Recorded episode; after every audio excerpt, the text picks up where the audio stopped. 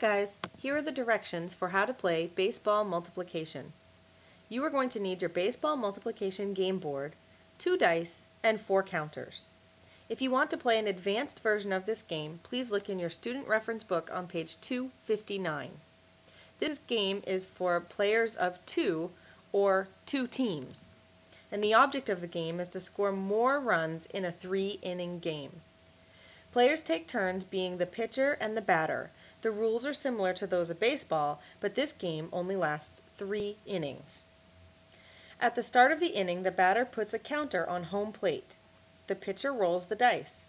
The batter multiplies the numbers rolled and gives the answer. The pitcher checks the answer using a calculator or a multiplication fact table to do so. If the answer is correct, the batter looks up the product in the hitting table or the scoring chart.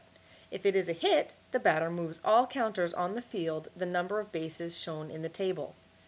If a product is not a hit, it is an out. An incorrect answer is a strike, and another pitch, or a dice roll, is thrown. Three strikes make an out.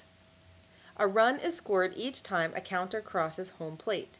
The batter tallies each run scored on the scoreboard. After each hit, or out, the batter puts a counter on home plate. A player remains the batter for three outs. Then the players switch roles. The inning is over when both players have made three outs. The player who has more runs at the end of three innings wins the game. If the game is tied at the end of three innings, play continues into extra innings until one player wins.